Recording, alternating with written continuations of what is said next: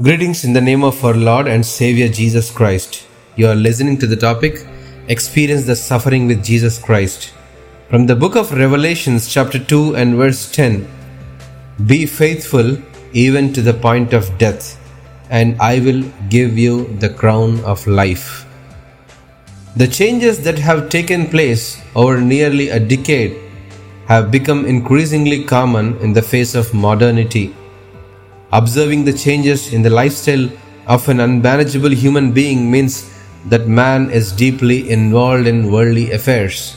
My point is that we are weak in spirituality and spiritual things. There is no benefit in believing Christ for namesake. The blood stain on the cross is the evidence. Every thought that Christ sacrificed on the cross, when we say it is for my sake, transforms man's dimensions of life. If we observe the suffering of Christ on the cross, it gives us a clear picture of our future actions.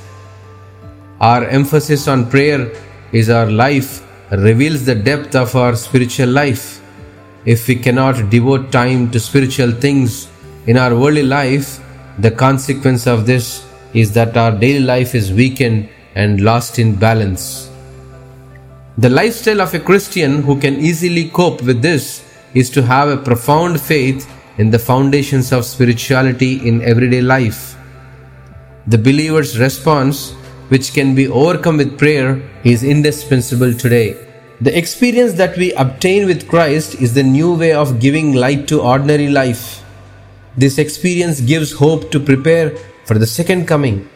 This hope sets the stage for the grace of entry into the kingdom of heaven through the steadfastness and stability to meet Christ in the mid sky, the crown of life in the eternal kingdom, which is the achievement of living a life of faithfulness in hardships until death.